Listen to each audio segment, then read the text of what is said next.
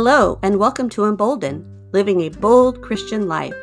I'm Chris Shetter, an ordinary Christian living with and learning about an extraordinary God.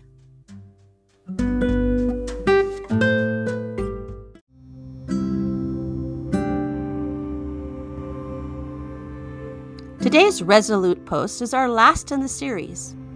I hope you've enjoyed it. Please join me starting November 1st for 30 days of thankfulness.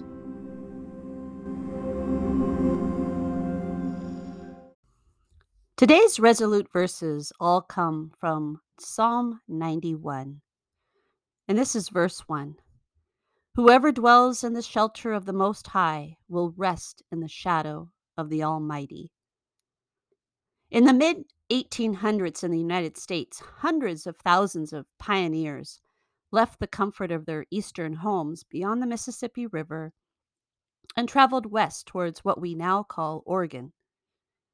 The result of those courageous pioneers is hundreds of miles of well worn wagon wheel ruts. In some places, the gouges from the wagons extend four feet deep in the rock. It became a symbol of being on the right path when your wagon wheels found the ruts for which to follow. And because they were so deep, it meant your wheels could stay true to that path. And there is that idea behind being in a rut a well worn path that, in some cases, is a good place. So often, however, the result of creating those paths in our lives leads us down roads we long to escape. And I wonder how many of us Christians find ourselves in well worn paths that either aren't to our liking or, more importantly, to God's. These last few weeks, we've looked at ways Christians are expected to stand apart, be held to a higher standard, and stand resolutely with Christ, not the world. But for many of us, us, that means we have to climb out of that four foot deep rut. The rut of going along to get along, the rut of living in half truths, such as only expressing love without any truth, or vice versa. The rut of an unintentional life. The rut of sitting in a church where you aren't convicted or spurred to ever share the message of eternal life. The rut of any number of sins. Psalm 91, verses 9 through 10 go on to say, if you say, The Lord is my refuge, and you take you make the most high your dwelling, no harm will overtake you, no disaster will come near your tent. You know, the Apostle Paul, when you think about it, was in a rut. He followed half truths taught by the Pharisees, and then he himself passed along those false truths with a vengeance. It wasn't until Jesus abruptly entered his life and yanked him out of that four foot hole that he realized his state. And when he did, he took the message in Psalm 91 really to heart. He pressed on, staying close to Jesus and the Holy Spirit. He trusted that although perils would befall him, it would not stop him from his mission. And thank God because he, like you and I, he was just a man, a regular flesh and blood human, a person with sinful ways.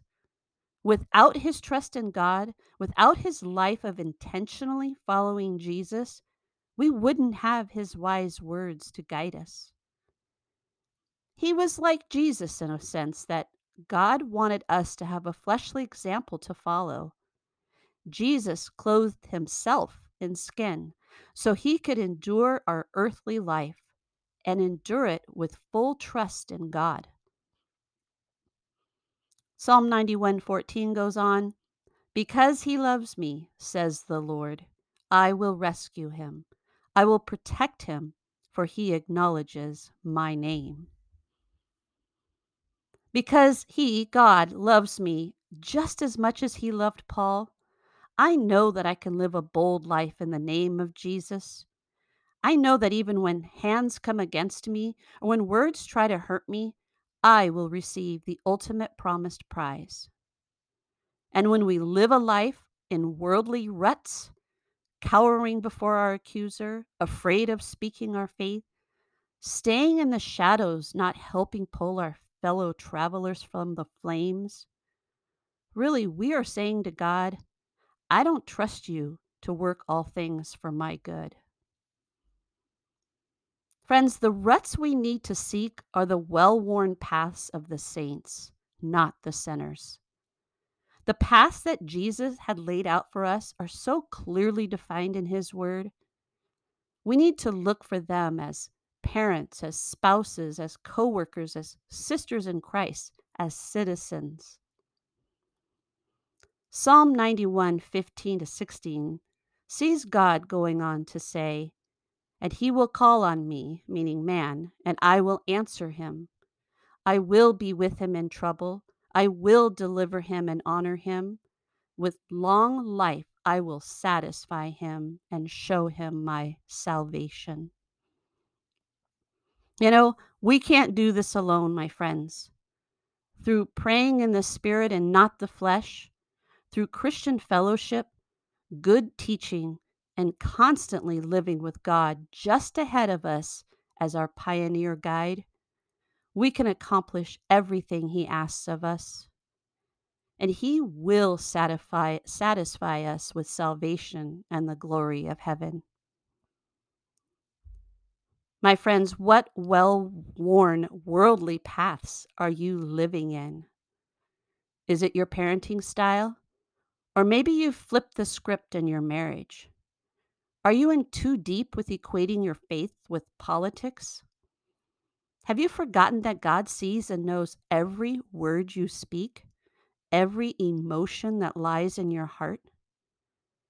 Are you taking advantage of God's promised grace and disobeying Him without repentance? It's time to stop in our tracks and look up to the edge of that rut. Stick out your hand and ask the Holy Spirit for a leg up. You can do it. We can do it. You are not alone. Have a blessed day.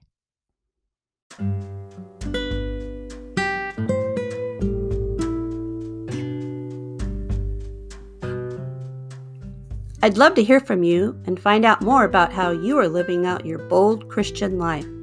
You can find me on Instagram at emboldened minus the O or at my blog at emboldened.net.